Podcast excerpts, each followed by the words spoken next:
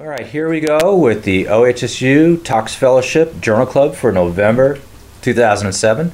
Talking about not your parents' mud piles. This is the advanced acidosis group, not the 101 or 201, but the 301 version of what causes acidosis. So we're going to talk about some um, uncommon substances that are kind of fun toxicologically that uh, uh, can cause metabolic acidosis. So up first is our fellow Nate talking about some new findings with uh, Tylenol. So I have two articles that I'm going to present. The first one is entitled "Profound Metabolic Acidosis and Oxoprolinuria in an Adult." Uh, this was by Hodgman et al. out of Upstate New York Poison Center, and this was a case report. Uh, and the reason why they did this, this case report was to uh, report on a case of a profound metabolic acidosis where they were unable to find any other etiologies, but uh, and retrospectively were able to identify an organic acid that we'll talk about. So the case report was a 58-year-old female who presented uh, confused uh, to an emergency department of a small uh, local uh, community hospital. Uh, the patient's husband had reported that the wife had been uh, confused for several days, had not been eating well, had diminished hearing, and most recently, what prompted the trip to the emergency department was that she he noticed that she was breathing rapidly. Uh, her past medical history had included uh, analgesic and diazepam abuse, alcoholism, anxiety, depression, eating disorder, COPD, and migraines. Her current medications included fluoxetine, diazepam, lansoprazole, uh, estrogen, and sumatriptan. So on exam, uh, she was uh, appeared rather disheveled, cachectic. She was tachypnic, and uh, the report states that she had difficulty hearing, although they didn't establish why that was or how they were able to ascertain that. Uh, blood pressure was 171 over 93. Her heart rate was 30. She was slightly tachypnic, uh, and she was breathing about 35 breaths per minute. And her rectal temperature was also notably low at 32.5 degrees Celsius. Uh, there really wasn't. Heart rate was 80. Oh, heart rate was 80. Uh, on physical exam, uh, was kind of unremarkable, except uh, that they did notice that her extremities were cool and mottled. Uh, they look sounds like they did a brief uh, exam and didn't reveal any uh, focal neurologic uh, deficits at that time. In her laboratory, they uh, uh, saw a when they did an arterial blood gas, they noticed a pH of 7.02, PCO2 of 10, and an anion gap of 31. Her creatinine was slightly elevated, 1.7 milligrams per deciliter. glucose was normal at 128, or just slightly elevated. Uh, ECG showed a narrow sinus rhythm with a, or yeah, a sinus rhythm with a narrow QRS and prolonged QTC to 564 milliseconds. Of note, they also checked the venous lactate, that was 3.1, and a uh, was negative, especially with uh, those uh, findings. Uh, they did notice that she had an AST of uh, 1,308 and an ALT of 348 and that she still had a Tylenol level of 49 micrograms per milliliter. Uh, they really couldn't explain the degree of acidosis by the uh, lactate uh, level of only 3, uh, and so they kind of ruled out in their differential seizure, sepsis, and thiamine deficiency. And their working diagnosis at the time was a potential toxic, toxic alcohol ingestion. So I initially managed her by trying to warm her up, giving her intravenous fluids with sodium bicarb. They also started NAC and then they transferred her to a tertiary care center. Uh, at that time, she still had a persistent acidosis. She had an anion gap of 27, an arterial pH of 7.05, PCO2 was still low at 15. Uh, they also noticed that uh, she had a low uh, potassium level of 2.2. Uh, there, they did test for acetone, methanol, and ethylene glycol, and those were all negative. So her hospital course, uh, despite being on, she continued on the NAC. Uh, they also uh, not- noticed that she had some ventricular arrhythmias. They didn't really give a good explanation for why that was. Uh, really unknown if um, that was still during when she was still uh, acidotic. but they gave her lidocaine, magnesium, and potassium, and the arrhythmias seemed to resolve. it took about 48 hours for her acidosis to resolve as well. Uh, and then on discharge, uh, she had normal creatinine and hepatic transaminases. Uh, and then, kind of retrospectively, uh, they had sent off a urine organic acid survey, and it showed an elevated level of 5 oxoproline. Uh, uh, at a level of 2350 millimoles per mole of creatinine, whereas normal is about less than 100. So uh, they go on to talk about uh, 5-oxoproline. It's an intermediary of the gamma glutamyl cycle, and that cycle is shown uh, in Figure 2. Uh, basically, that cycle is responsible for the transport of amino acids across cell membranes, as well as the synthesis of glutathione. Um, they uh, talk a little bit about this, and also in the article, uh, there are two uh, seemingly uh, inherited uh, disorders of the um, gamma glutamyl cycle. Uh, one is a glutathione, glutathione synthetase deficiency, and that shows up with uh, metabolic acidosis, hemolysis, jaundice, and uh, you, uh, they, you also notice the 5-oxyprolinuria. Um, and most of these uh, patients are, are all have mental retardation and other central nervous uh, disturbances. Seems to be autosomally an autosomal recessive pattern of inheritance. Um, so over the course of about the past 20 years, there have been uh, several case reports uh, where uh, investigators have uh, not been able to find a very good explanation, uh, and then actually found large amounts of 5-oxyproline. Uh, and, and seemingly connected with all of these cases are number one, an acute illness, and also mo in most cases, there was a routine use of uh, acetaminophen. So not necessarily overdoses, um, but just uh, simply uh, using uh, acetaminophen for uh, either pain, fever, or, or such. and they go on to say that none of the cases have a at least recognized defect of the gamma glutamyl cycle. and all of those tables are listed in Table 1 really, you know, basically all of them had uh, some type of an acidosis with an anion gap.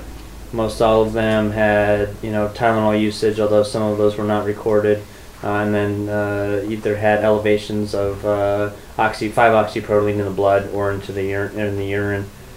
Um, and they just most most of the Eurons are pretty. I mean, obviously some publication bias, you know, considering levels of less than 100, but most of these are in the 10 to 20,000 plus range in the urine. So, so what would certainly be considered massive, you know, uh, excretion of this, and most of them were pretty acidotic, ranging from what's like, like six, eight in one severe case up to not so bad normals in six, seven, three, eight, and seven, four, nine. Some some others.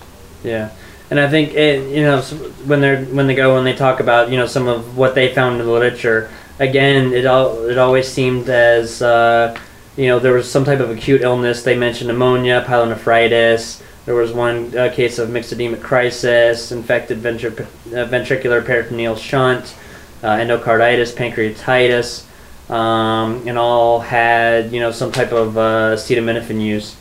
Um, there was only there was very few cases where they actually talk about acetaminophen overdose. Um, in these cases, uh, there also was kind of two of the outliers. Um, there were there was uh, a case of a previously healthy 35 year old female who was hospitalized with a right lower lobe uh, lung abscess, and she was receiving the antibiotics flucloxacillin and net-. Uh, and while she was in the hospital, actually hospital day 19, she developed a, a high ani- anion gap acidosis with an anion gap of 29, pH was 7.17, uh, and her serum lactate was reported as only mildly increased, and ketones and alcohols were negative. So this was kind of unusual. She'd already been in the hospital for 19 days. Um, they basically stopped her antibiotics two days later, and over the next week, her acidosis resolved. Uh, they actually did look. Uh, they did do a, a urinary uh, organic acid survey, and actually did notice very elevated uh, urinary 5-oxyproline. And so, at least in this report, they speculate that one of the antibiotics or the combination of both interfered with 5-oxyprolinase, one of the other enzymes in that pathway. Um, but you know, the authors in this paper uh, are not really sure that uh, that really necessarily makes sense because in observed congenital 5-oxyprolinase deficiency, um, they actually you do notice the 5-oxyproline in the urine, but usually in those cases you don't get a metabolic acidosis. So of note, they actually did not talk about the use of acetaminophen in that case. Which, I mean, someone who's febrile, you'd expect that to be getting some sort of antipyretic if she's being treated for pneumonia, but, you know, again, not mentioned, so you don't know. Yeah.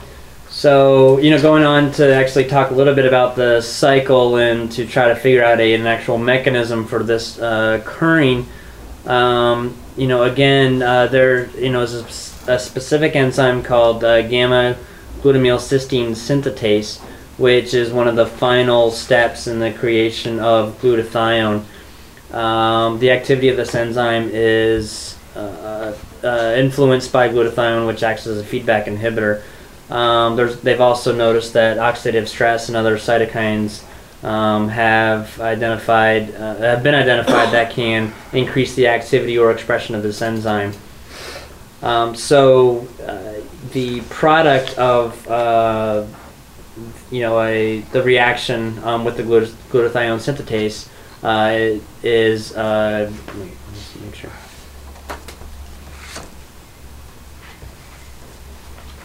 Yeah, gamma glutamyl cysteine is conjugated with glycine, and that's actually uh, what forms the glutathione. So um, their speculation is that uh, if there's a problem with the glutathione synthetase, then what happens to the gamma glutamyl cysteine is that it gets shunted over and uh, is then subsequently formed as a 5-oxyproline, and that gets built up and can't get um, converted into a, a, a different uh, chemical. Um, so they think that it, in times, uh, perhaps um, with using uh, acetaminophen, it depletes the glutathione. So you rev up that system, and either some, you know, there's, you know, a, a deficiency in glycine uh, or cysteine uh, supplementation, and so you do get a buildup of the 5-oxyproline, and you get the uh, acidosis.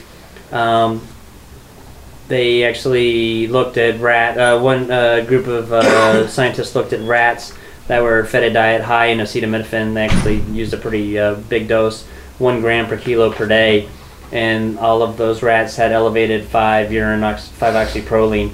Um, but neither the control rats nor uh, acetaminophen rats, whose diet was also supplemented with methionine, which is pretty similar to glutathione, excreted excess 5-oxyproline. Uh, they also mention uh, real briefly um, the kidneys as another potential source of 5-oxyproline. Uh, we know that Tylenol not only affects the liver but also affects the kidneys. Uh, so they've looked at uh, an acetaminophen metabolite, acetaminophen uh, cysteine, uh, and uh, noticed that if they gave mice that metabolite prior to the administration of acetaminophen, that renal glutathione stores were reduced, and they actually noticed an increase in nephrotoxicity. Uh, so they kind of speculate that you know maybe some acetaminophen metabolites uh, deplete glutathione and then uh, makes uh, the renal cells more susceptible to injury by NATK. Uh, and that also may account for the increased production of uh, 5-oxyproline in the urine. Um, however, in this, you know, when they looked at this, they didn't also measure uh, 5-oxyproline in the serum, so they're really not sure if it's necessarily just the kidneys that are producing this. So just kind of a you know single case report that uh, talked about you know just the elevated levels of 5-oxyproline. Um, one of their limitations they thought to this case report is that there are actually two different forms of oxyproline. There's a L form and a D form, uh, and they uh, in this study at least didn't or in this case report didn't speciate the uh, between the two types. There's a 5D oxyproline which is derived from D-glutamate. Uh, and, it, and D-glutamate can be found in uh, different foods and turnover of intestinal microflora. Uh, and then D-glutamate is cyclized to deoxyproline um, by an enzyme that's found in renal and hepatic tissue.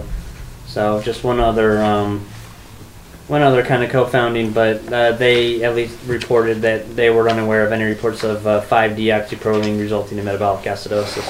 However, it doesn't sound like a lot of these people have actually speciated it. Um, so now that we kind of talked about maybe the, one of the mechanisms, in this uh, second article will go by a little faster. Uh, the second article is increased anion gap metabolic acidosis as a, as a result of 5-oxyproline, a role for acetaminophen. And this was by Fendis uh, et al. out of Baylor University Medical Center. And uh, in this article, uh, they actually talk about four cases uh, that they had of uh, an acidosis uh, with elevated levels of uh, 5-oxyproline. Uh, and so we'll kind of skip through some of this because we talked about it in the other article. Um, so in their cases, they had again, you know, several cases that were pretty similar to the other one. Uh, someone uh, had a history of vaginal squamous cell cancer uh, that had uh, acute renal failure, so she was sick. Um, she was also using, uh, I think, a Darvocet as uh, for pain. Uh, when she was uh, initially seen at an uh, outside uh, hospital, she was in renal failure. She had seizures. She had a peritoneal, a retroperitoneal hemorrhage. Uh, it appeared that she might be septic. Um, so she was transferred for further care. She had this hyaline gap acidosis. I think the actual amount was uh, 47. Um, uh, they measured uh, lactates. Uh, and that was actually negative. They looked. There was no evidence of ethanol, methanol, or ethylene glycol ingestion. Doesn't actually look like they actually measured levels, but they weren't too concerned about th- that as being the cause of the acidosis. They also had negative serum ketones. Um, they tried to treat her, and actually, when they were looking at organic anions, uh, revealed uh, not necessarily really high amounts, but uh, 0.7 millimoles uh, per millimole of creatinine. Uh, and then, despite uh, care, she uh, died because of the cancer. In the second case, there was a lady, a 46 year old female, that was admitted for severe metabolic acidosis, respiratory failure. Um, she had actually recurrent episodes for and admissions. Um, she had an iodine gap, um, had mild elevations of her liver function tests. She admitted to frequent use of acetaminophen. Um, and so she, you know, actually came in with a pretty significant uh, acidosis. pH was 6.88. Uh, let's see, her gap was 33. Uh, they actually, you know, again found elevated levels of uh, 5-oxyproline. Uh, and, and not necessarily uh, any other reasons. However, you know, they gave her fluids and then she actually improved. Um, and they actually measured, uh, after she got better, they actually measured uh, gluta- glutathione synthetase activity. And, that, and actually, at that point in time, they were in this uh, supernormal range. Uh, case three, somewhat similar. Again, you know, an acidosis, elevated levels of 5-oxyproline. Um, and then uh, in the last case, uh, a female was admitted to the hospital for an infected uh, right knee joint.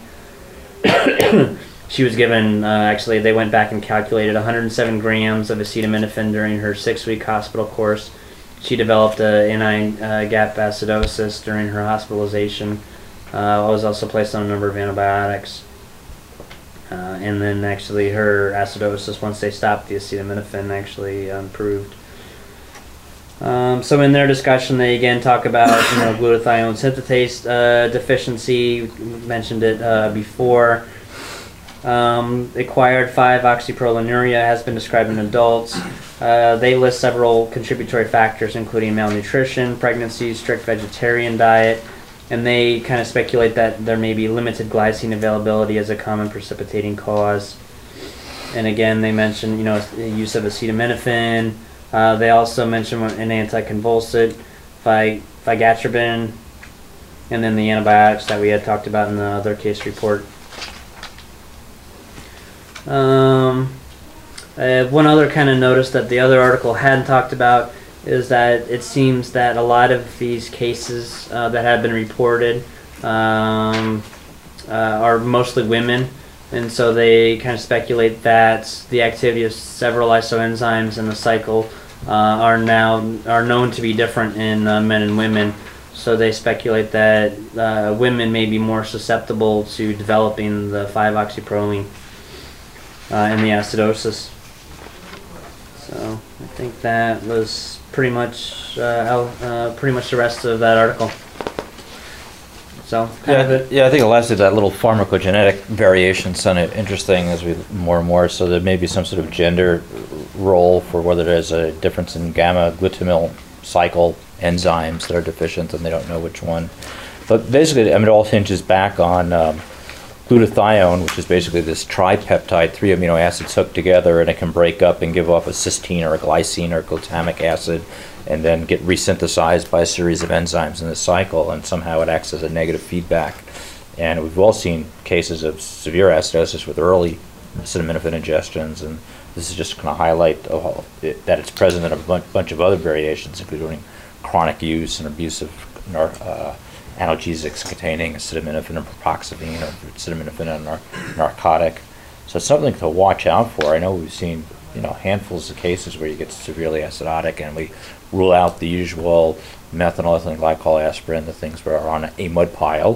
This isn't on a mud pile.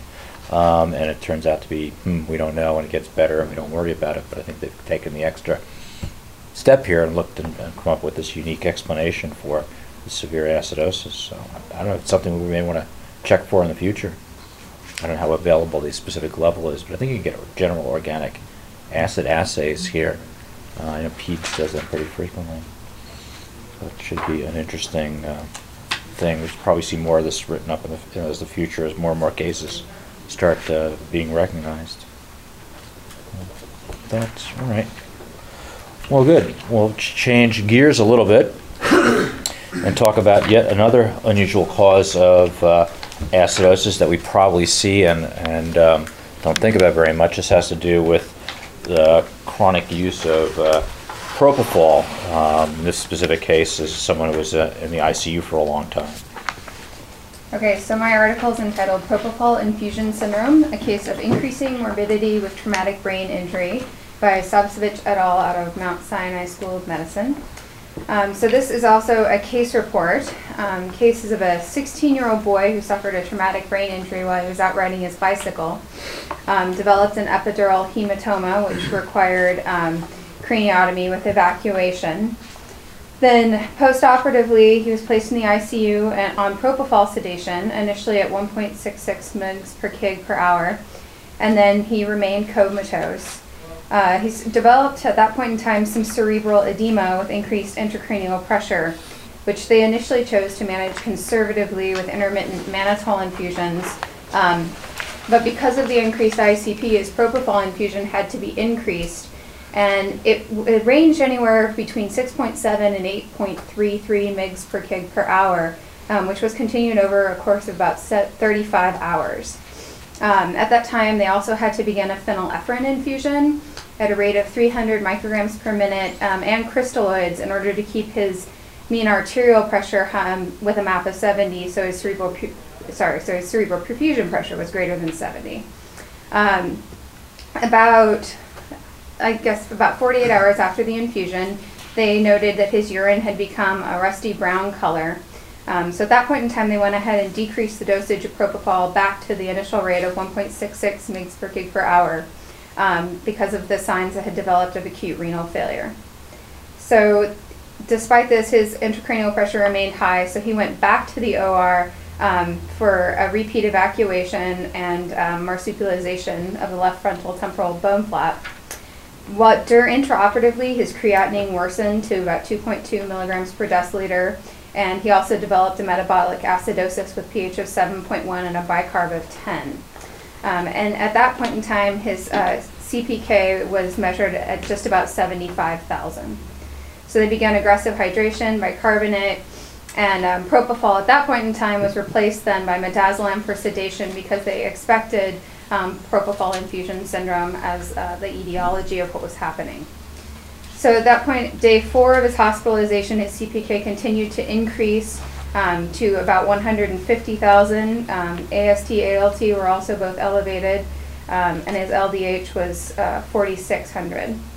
So troponin was at 17.39, and then on EKG, he showed a left bundle branch block with diffuse changes in the ST segments and the T waves. Um, his metabolic acidosis, however, normalized once they had discontinued the propofol and started the bicarbonate infusion, but then anuria developed and his creatinine jumped to 4.2. Um, on day five, he developed profound hypotension, and despite aggressive hydration and pressors um, with a uh, phenylephrine infusion restarted, um, he developed wide complex tachycardia, bradycardia, and asystole, and the hypotension was unresponsive to those initial pressor therapies. So let's see here. So in the discussion of this article, he, I, he subsequently died.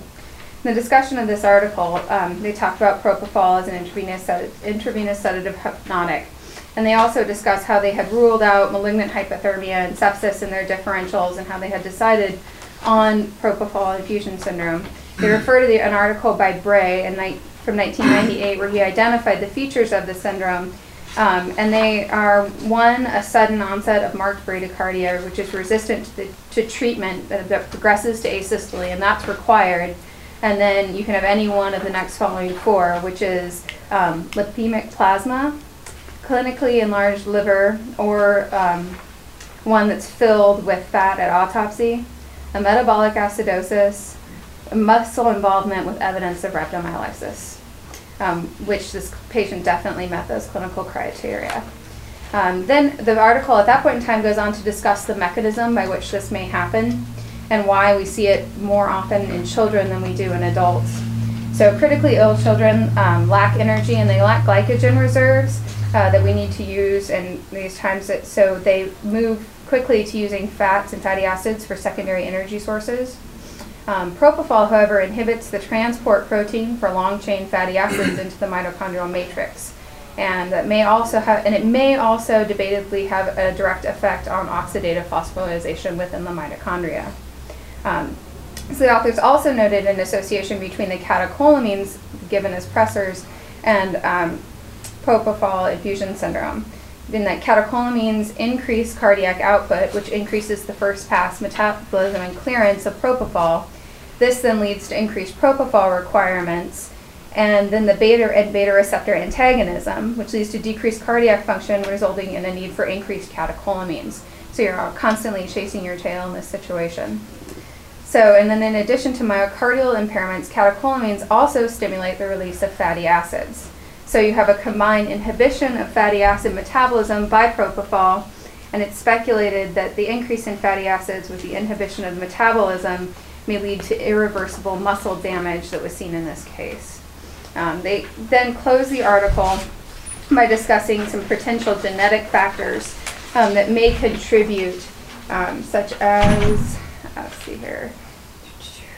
But I think if they're pretty, they're not sure. There's so, yeah, so these mitochondrial-based myopathies that are, you know, do exist in, you know, in some patients, but didn't sound like this was one of those. But, so yeah, so it's an interesting, I know our, our pediatricians really dislike putting um, patients on propofol, especially high dose, really, really any dose, because they worry about uh, this this syndrome where you get acidosis, rhabdomyolysis, and uh, liver injury as well. And, and it may be, the big risk factor may be the fact that they're on pressors and um, they're chewing up their metabolic rate faster on pressors. And maybe our patients who are on meth maybe do the same thing, which is, I guess, the other question we never see. We have these people who are on meth and they're all revved up and they're hypothermic already and they're at risk for rhabdo as we, we know them to be. And then we say that nothing's working with sedatum. We've gone through a boatload of benzos. Let's go to propofol. And you know, the question is, are we inducing this syndrome? Are we making their rhabdo worse by giving them propofol? Are we making their acidosis worse because they've exhausted all their metabolic beta oxidation in their mitochondria? Questions we don't know the answers to, but maybe worth studying in the future. But perhaps sort of a, a, negative uh, paper for sort of use of high dose propofol for a prolonged period of time in the ICU, and something we have to keep aware of what the, the downsides are. So, good, good presentation on that. So, brings us around to a paired set of papers, which are so should be mandatory reading for I think everybody in toxicology. So I consider these the the yin and yang of uh, ethylene glycol disasters, and I'll let uh, these that were in pediatrics many years ago talk to tell you about these two cases. Alright, so the first paper is entitled Misidentification of Propionic Acid as Ethylene Glycol in a Patient with Methylmalonic Acidemia. Uh, it's by Shoemaker out of St. Louis University Medical Center. And uh, the case report uh, begins with a three-month-old child who was brought by his parents to the emergency department with a one-day history of uh, feeding intolerance, followed by increasing lethargy and tachypnea. The infant was obtunded and had otitis media, and the initial uh, test revealed a metabolic acidosis with a pH of 7.02 and an anion gap of 26.3. The initial serum bicarbonate was 3. The child had ketone, ketonuria and a blood sugar of 52 milligrams per deciliter.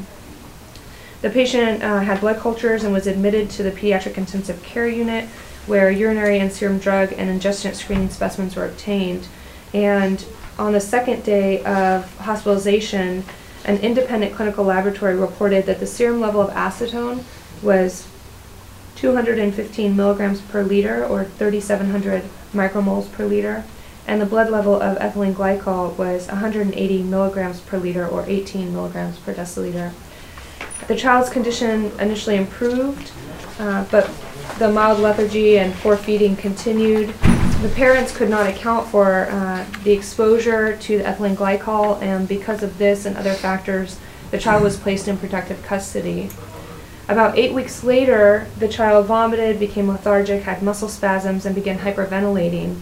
Was again brought to the emergency department by the foster parents, and again had a severe anion gap metabolic acidosis with a presenting pH of 6.9 and appeared uh, moribund.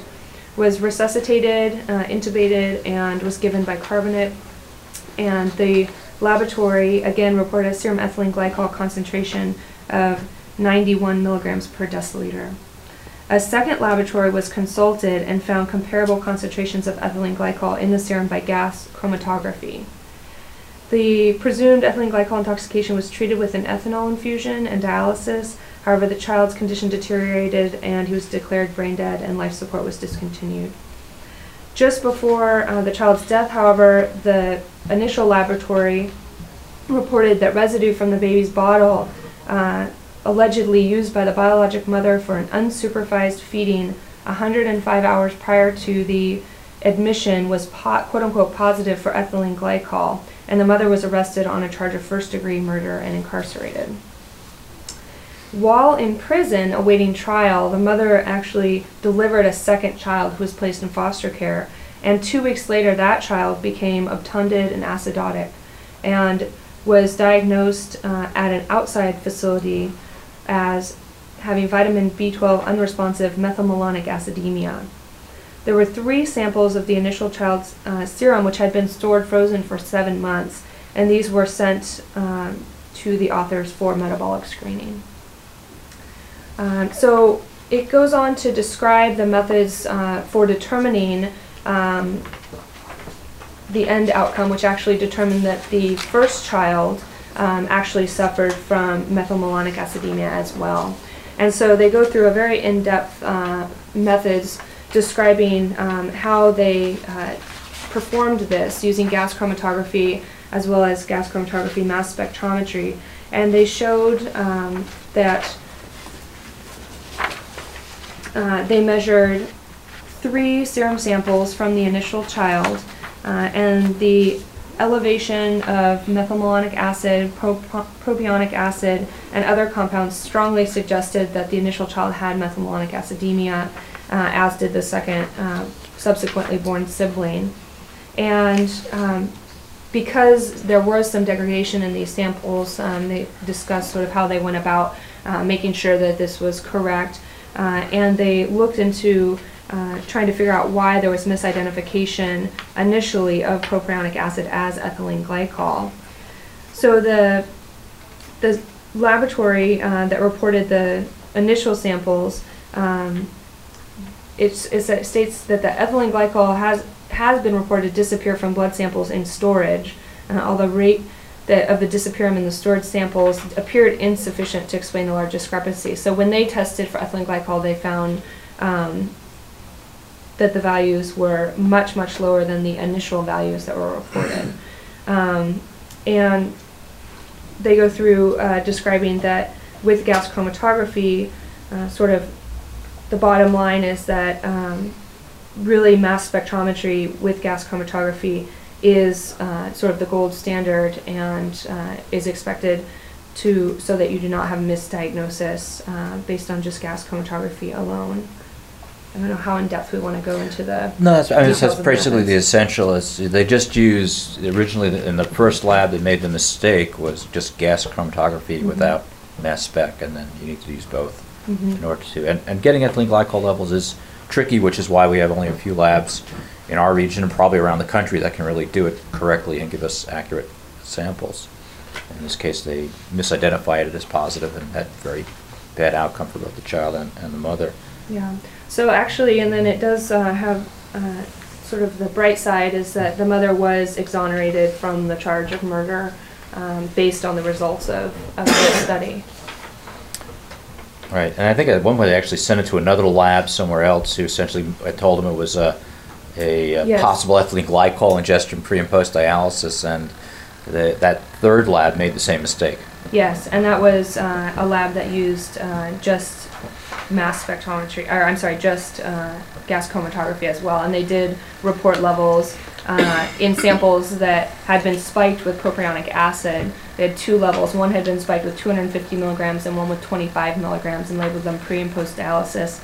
And they reported levels of ethylene glycol at uh, 238 and 8.8 milligrams per liter of ethylene glycol. Outside laboratory. So the opposite side of the story Yes, is so, case number two. yes, this next case is entitled Intentional Infantile Ethylene Glycol Poisoning Presenting as an Inherited Metabolic Disorder. It's by Wolf, um, and it's out of uh, Harvard in Massachusetts and Yale in Connecticut. And this was a six-month-old girl who was hospitalized on three occasions for irritability, vomiting, acidosis, and hypotonia.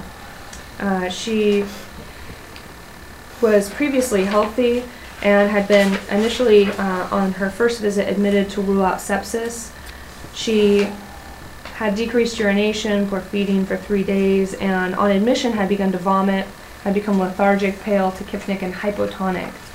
And the initial uh, blood gas values showed an arterial pH of 7.12 and a PCO2 of 12 uh, and a bicarbonate of 4.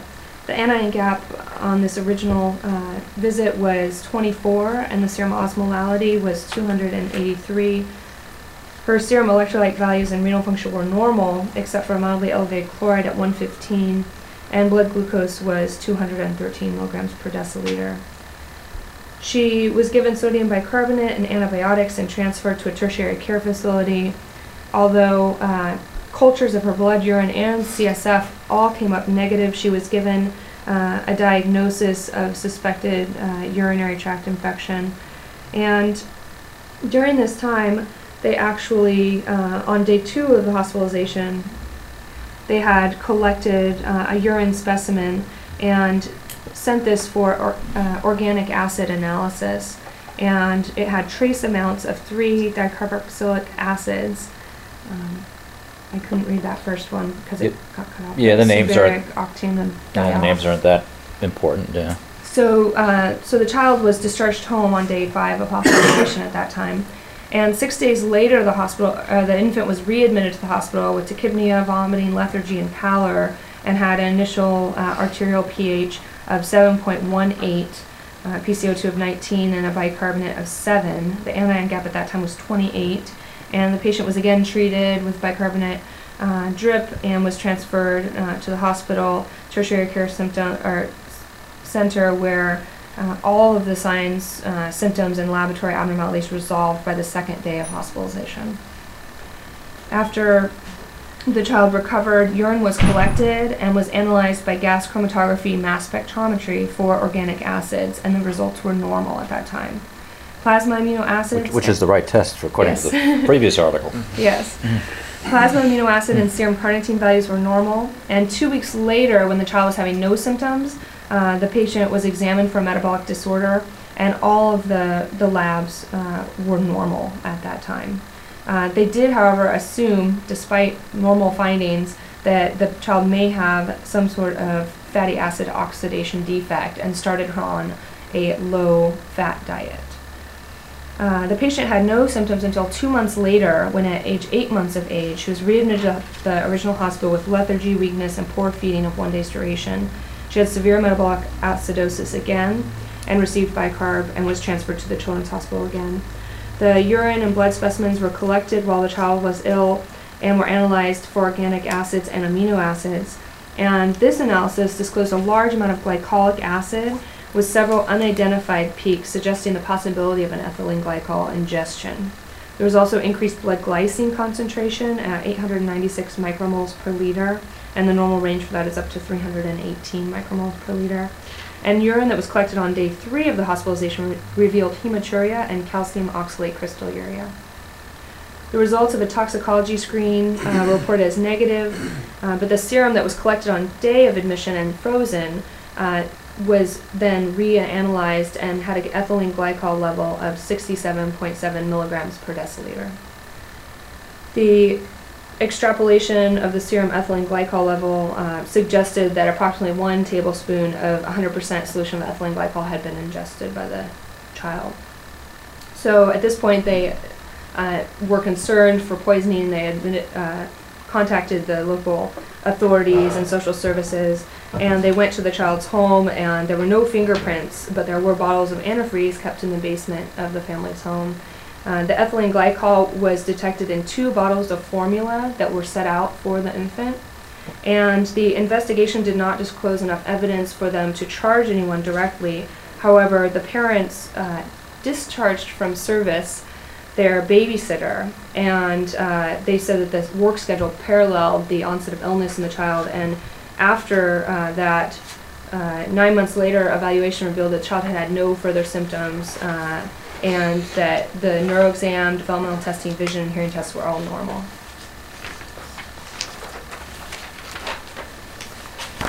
So this, uh, they go on to talk about um, how they determined the ethylene glycol was present. Um, they discuss that, and then uh, they discuss in the results here uh, mainly that the amino acid analysis had only shown increased glycine concentrations, and uh, organic acid analysis of urine showed glycolic acid and four additional compounds that they subsequently identified as um, dimethylsilyl or trimethylsilyl derivatives of ethylene glycol, diethylene glycol, propylene glycol, and dipropylene glycol.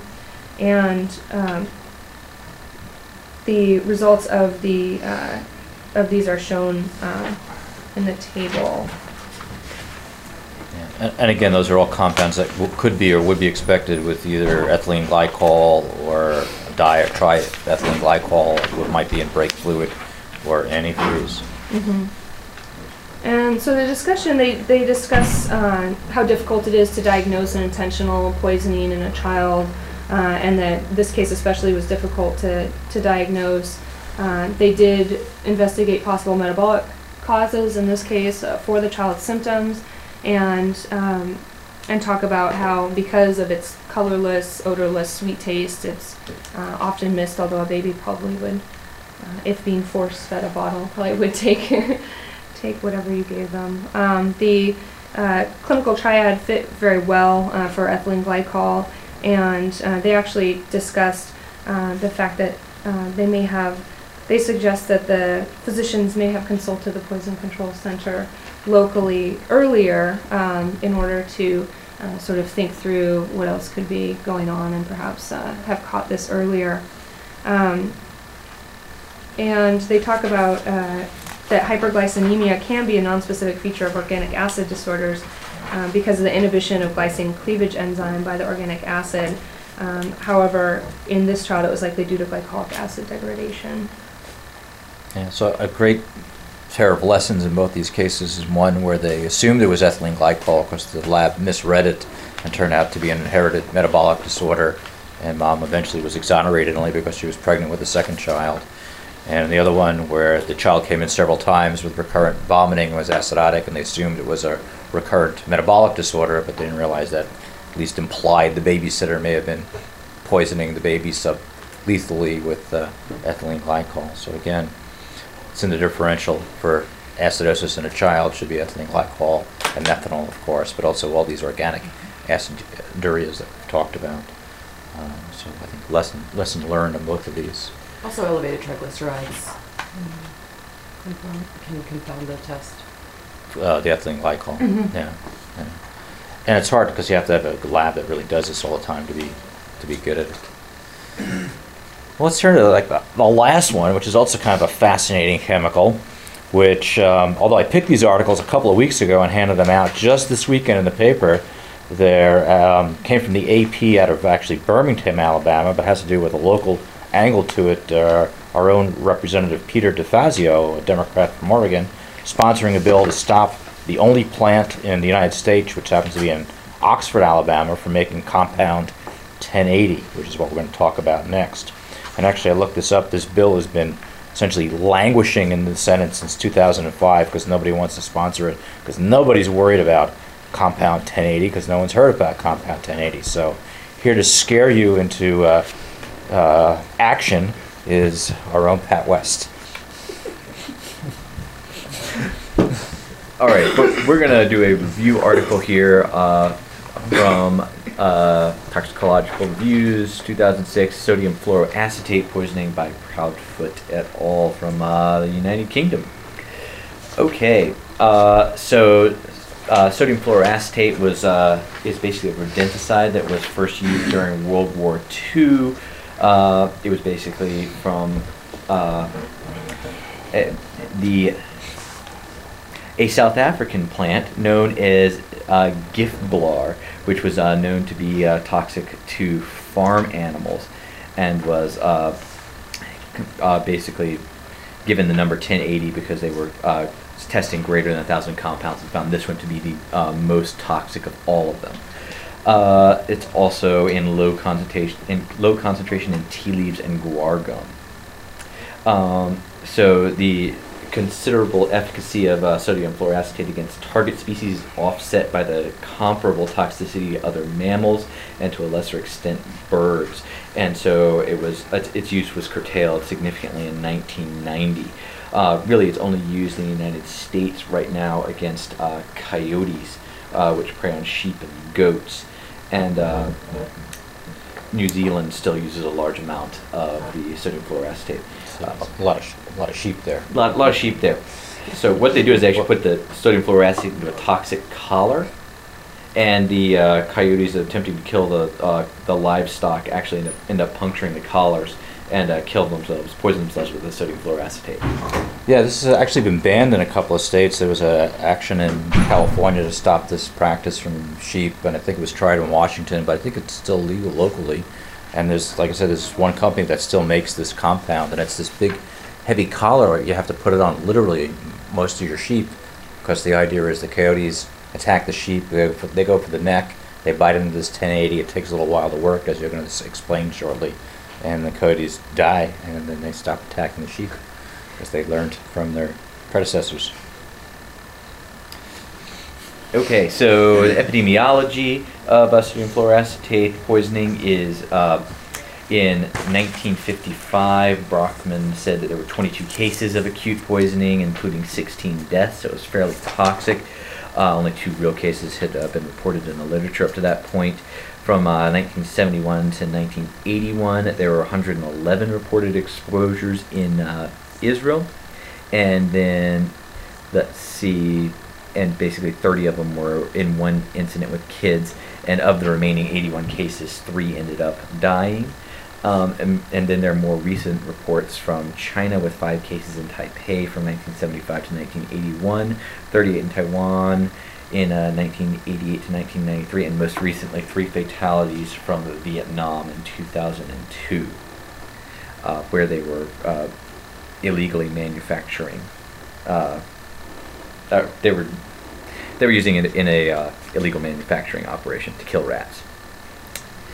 Okay, mechanism of action. Uh, uh, was the one of the first substances whose toxicity was shown to depend on metabolic act- activation uh, or lethal synthesis. Um, basically, what it is is it's very similar to acetate. So what it does is, it uh, fluoroacetate combines with coenzyme A to form fluoroacetyl CoA, which can substitute for acetyl CoA, um, and, introduce itself into the TCA cycle. Um, then you get a metabolite uh, to fluorocitrate, which inhibits aconitase, and then inhibits uh, halts further uh, progression of the TCA cycle. Um, so see. Uh, manifestations of uh, poisoning are mainly direct uh, and indirect consequences of the impaired oxidative metabolism and uh, stopping the TCA cycle. Um, so let's see, they have it. Uh, oxoglutarate uh, is a precursor for glutamate, and it's uh, it, it, it's an excitatory neurotransmitter in the CNS, and it's required for efficient removal of ammonia via the urea cycle. Uh, glutamate is also required for glutamine synthesis, and uh, a glutamine depletion has been observed in the brain in the brains of uh, rodents that were po- poisoned with uh, fluoroacetate. Uh, because uh, you stop the TCA cycle, you also get ATP depletion, and then you get uh, gluconeogenesis uh, with that. And this ultimately can lead to uh, metabolic acidosis. Okay, Hence the tie-in to today. uh, so uh, fluoroacetate poisoning is associated with citrate accumulation in uh, several tissues, and again, this is, goes back to the aconitase uh, inhibition. It can uh, uh, block glucose glucose utilization and and end up in hyperglycemia in experimental fluoroacetate poisoning. And you can also end up with hypoglycemia secondary to glyc- glycogen depletion. Okay, so then hypocalcemia. Uh, so rats uh, showed a, uh significant reduction in calcium concentrations within two and a half hours of being uh, poisoned, and one one out of four dogs uh, seemed to show that they also had uh, calcium, and it happened to be one that also started convulsing in a dog in a dog study uh, making us think that seizures are probably due to the complexing of calcium uh, in the spinal cord. Okay, and then uh, resulting, oh, sorry, fluoride, fluoride uh, concentrations are far below those, and the actual fluoride can become uh, uh, uh, separated from the fluoroacetate. The resulting fluoride concentrations are far below that encountered in the uh, acute fluoride poisoning, suggesting that uh, the fluoride ion component of uh, fluoroacetate probably doesn't combine, com- contribute very much to the uh, hypercalcemia. Uh, so toxicokinetics. Um, toxicokinetics of fluoroacetate are limited. The, the data on them are limited. Um, it seems to be absorbed rapidly. You get a peak plasma concentration in rabbits in 0.5 to 3 quarters of an hour, and uh, about two and a half hours in sheep. Uh, absorbed fluoroacetate seems to be excreted in the urine, and in uh, mice it has uh, at least seven, seven different metabolites. Uh, the uh, toxicity appears to be concurrent with the peak plasma concentrations that are obtained, and it seems to be species variant on whether on how quickly it's eliminated. Um, and it seems to be poor, very poorly absorbed through the skin, but it, it can be absorbed through the respiratory mucosa. Right, Which I think actually, I looked, I looked at one study where the, if these things get punctured, like the coyote attacks the sheep, and it just doesn't kill the sheep, but punctures the fluoroacetate collar, the sheep actually don't get toxic. Because it doesn't absorb through the sheep's skin if it's, the collar leaks on the sheep, so they- they- they've looked at that aspect. Okay, so they, uh, as far as acute uh, toxicity is concerned, uh, 1946 study kind of did all sorts of classifications, one through four of the type of uh, poisoning that you get, but they uh, later found, same, same guys later found that it really has little rev- relevance to human poisoning, so we stopped there with that. Um, so they uh, they did report a delay in the onset of features in humans from about half an hour to three hours. During this period, uh, they're assuming that basically the TCA cycle we talked about earlier is being disrupted. Um, so, in, ingestion is uh, typically the major uh, route of uh, poisoning, and uh, lethality to humans tends, seems to be about 2 to 10 milligrams per kilogram. Uh, within an hour of ingestion, you start to get nausea, vomiting, and abdominal pain, uh, and then sweating, apprehension, confusion, and agitation soon follow. And then you start to get uh, all sorts of uh, dysrhythmias, tachycardia, bradycardia, uh, SVT, AFib, VTAC uh, seem to come shortly thereafter. You can get uh, interval abnormalities, QTC prolongation, and ultimately hypotension. The most common neurologic fe- feature is seizures, and the, they may have uh, may they may recur over the course of the next several days. Uh, you may end up with a coma that lasts several days as well.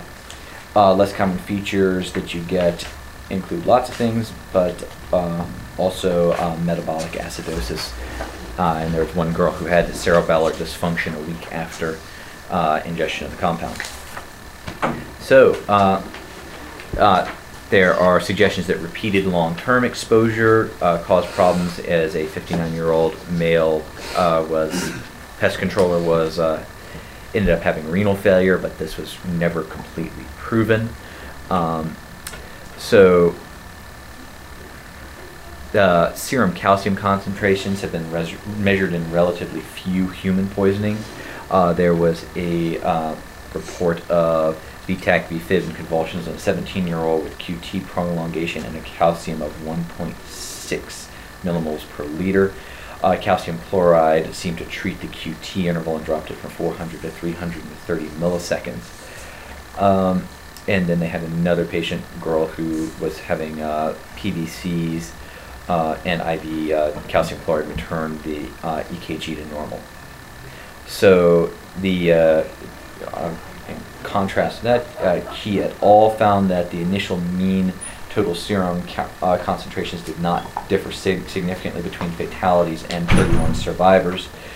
Uh, however, later in the course of the stay, uh, 57% of those who died were hypocalcemic compared with only 36% of survivors. Okay, so long-term sequelae. Uh, survival f- uh, from even serious intoxication uh, is usually associated with complete recovery. Uh, there has been an episode of uh, cerebellar ataxia present that persisted in a teenage woman, and then a young man ended up with, uh, after uh, seizures and one episode of VFib lasting 10 minutes, ended up with grand mal epilepsy, cortical blindness, and uh, divergent strabismus. D- the divergent strabismus, tetraplegia, and cogwheel rigidity nine nine years later. So you. Uh, so management. Uh, sodium fluoracetate uh, poisoning is considered fairly serious. Hypotension, acidemia have uh, raised uh, creatinine concentrations and have been identified as one of the most serious predictive uh, predictors of fatal outcome. Uh, there have been several antidotes that have been investigated. However, they're all unproven in humans, meaning that at this point, th- the only thing that the article really recommends is supportive care, including correction of hypocalcemia. Uh, gastric lavage within one hour is a possibility. Alternatively, you can give uh, activated charcoal as it does bind uh, fluoroacetate, uh, but there's no evidence that it benefits the uh, course of the poisoning. Uh, it can be best managed in the intensive care unit, and then control of convulsions with a with a benzodiazepine, and then the metabolic acidosis can be managed with sodium bicarbonate, and renal failure can be managed uh, with dialysis as, needed. Um, so any patient showing a serious toxicity due to this compound, uh, it's important to, to correct their uh, hypocalcemia, uh, as it was shown to prolong survival in fluoracetate uh, poisoned cats, uh, but uh, with calcium chloride, but calcium gluconate really didn't show any value in mice. So then the antidotes that they talked about earlier, so ethanol, acetate, sodium succinate, sodium 2-ketoglutarate have all been assessed in animals, uh, basically uh, uh, trying to stop the uh, TCA cycle from being disrupted uh, for the most part. Um, so let's see, ethanol, the uh, significant reduced mortality in mice, guinea pigs, and rabbits. Uh, if you gave them subcutaneous ethanol within 30 minutes of the poisoning. Uh, eh, however, the uh, they didn't feel that the the claim that uh, this was effective in a single clinical poisoning was could be supported uh, because it was uh, because of the delay, because of the quick time that the ethanol was given. Let's see, acetate was given to compete with fluoracetate for binding acetyl-CoA. Uh, it was effective in animals, uh, though it was no more effective than calcium and of no additional value when given in, in uh, combination with calcium, so they didn't feel that that could uh, necessarily be recommended. Uh, sodium succinate uh, was ineffective in reducing mortality in the fluoroacetate poisoned mice, um, whereas giving the sodium succinate with calcium gluconate actually did seem to be protective. So again, calcium seems to be the uh, key here. And then there are other things that they are trying at this point, but they are not yet fully published. Yeah, for, for many time. years, everyone kept citing this really old article on mono uh, or glycerol monoacetate. It was a, I think a, a primate study in monkeys where they poisoned them and they supposedly got better. But unfortunately, it's never been available outside of the lab, and so you really can't get monoacetin. And then people have tried this the alcohol infusions because that was something we were using for ethylene uh, glycol. Uh, toxicity at the time, and you know, two or three cases where it's been used, it's hard to say whether it really makes a difference, but certainly some substance with some comfort zone in using um, for toxicity, but whether it makes a difference in inhibiting or disinhibiting the tricarboxylic acid cycle, we don't really know. So supportive care and correct the calcium is really the, the mainstay, but it's pretty serious toxin if you uh, get exposed to it. All right. Well, that's an important one. Certainly one I think um, people are worried about terrorists terrorists getting a hold of. I think there was an episode where people tried to um, at least make a th- veiled threat of using that to protect the coyotes and using it to poison people who are um, doing that. But um, I, I support the bill that's going to be put forward if anyone wants to co-sponsor it. I think is the other part of the paper. they couldn't find enough support and all the other things they were doing for terrorism to really talk about this one obscure uh, chemical that's still out there in small amounts.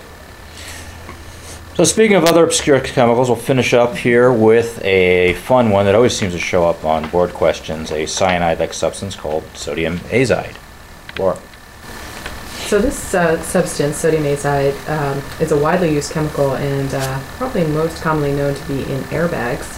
Um, this is a case report of um, a laboratory equipment salesman who, um, 30-year-old male, who was found comatose at home after he ingested intentionally 15 to 20 grams of sodium azide. Uh, he had a history of depression and obviously had been recently depressed.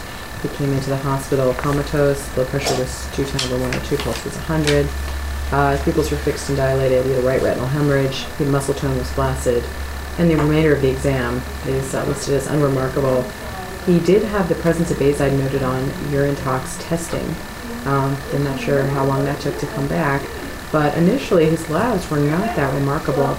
Um, and uh, despite being intubated immediately, uh, having gastric lavage, uh, receiving 50 grams of activated charcoal, mannitol as well as bicarbonate, um, he developed sinus bradycardia, then VTAC, then VFib, couldn't be resuscitated, and died uh, less than five hours after the initial ingestion. An autopsy was admitted, omitted uh, at the uh, family's request. During the resuscitation efforts, what's really interesting is that members of the team were reporting headaches, lightheadedness, and nausea. Um, and so they did a cyclical resuscitation, um, working in smaller shifts to avoid exposure.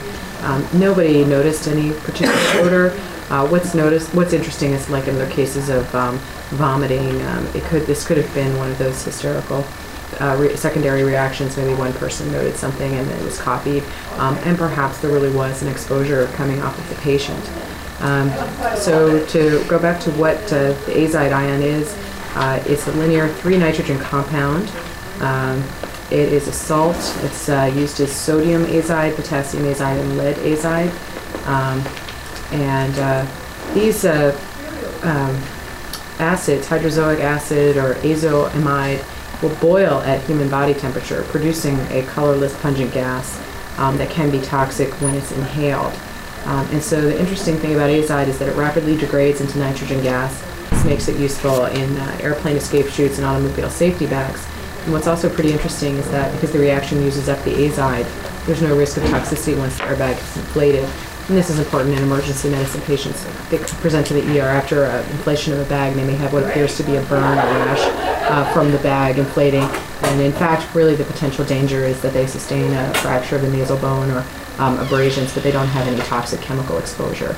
Um, the other uh, thing that's important is uh, in terms of disposal of these airbags, um, is that uh, they're um, being found in cars and junkyards, et cetera, are insignificant because the azide that's used is uh, in very minimal concentrations. Um, the uh, importance of azide toxicologically is that it uncouples oxidative phosphorylation, um, and most uh, cases of toxicity are related to industrial or lab exposure. Um, uh, usually um, the fumes of the hydrozoic acid.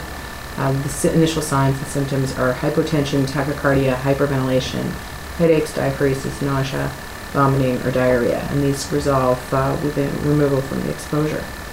Um, people that uh, are chronically exposed and uh, uh, hypertensive patients who have been treated with sodium azide for up to two years have had no notable side effects. Um, and regarding the hypertension, um, the uh, uh, sodium azide is investigated as was investigated in 1950s as a potential antihypertensive agent, but its use was limited due to the side effects at low doses. Um, there have only been two previously reported uh, fatal cases. Um, uh, the same as this case were due to suicidal ingestion um, with quantities unknown, but they were, um, in this uh, case, estimated to be 15 to 20 grams. Um, the average lethal human dose would be expected to be about 2.5 grams. Um, in all cases, death was uh, precipitous. Uh, seizures were not seen. And uh, of particular interest in this case is that the observation that members of the resuscitation team exhibited signs of mild toxicity.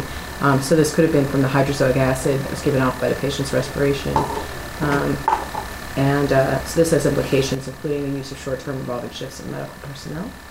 Um, And People suggest because the boiling point is 37 degrees for hydrozoic acid is like cooling the patient off during the To keep it from resuscitation. boiling, We do yeah. that for other reasons now, but um, that maybe Therapeutic to reduce your hydrozoic acid exposure. So yeah, it's uh, because the boiling temp point uh, is 37 degrees Celsius. Uh, it would uh, relative, rel- readily volatilize through the lungs, mucous membranes, and even through the skin. And then in, um, uh, the, the hypothermic patient uh, might retard evaporation. Um, methemoglobin uh, was thought to be useful. However, this was not shown to be true on the case report. Um, and there was also an attempt to treat with sodium nitrite, and that was also abandoned. And the reason this was even thought about was because animal experience, animal experiments in which methemoglobinemia was induced, um, uh, this was uh, protective against subsequently administered sodium azide. Um, so it doesn't appear to be protective once the exposure has already occurred. Um, Yeah, So it used to be, some people used to treat as per cyanide with the first two components of the cyanide kit, and I think older versions of some of the textbooks have suggested that, but it sounds like, at least from that study, it's not of any value. not of any value, and it will be hard to find cyanide kits now that we have hydroxycobalamin. And um, it is dialyzable, sodium azide cyanide its metabolites, so maybe in mass ingestions, if you could um, start it precipitously enough, certainly the blood pressure would tolerate it for hypertensive patients. All right, well, good, another answer. This is a one that we sometimes see around the hospital because, does anyone know what it's used for in the hospital? It's what's used in culture counters to get your differential of your, it's used to, one of the stains in getting the uh, CBC done. Well, anyway, not your usual um, mud pile here, some things to think about in the broader differential for those head scratcher kind of cases and just some um, items to uh, obscurity that are sometimes of interest and often show up on board questions, certainly in toxicology. So till next time, we'll uh, see you then.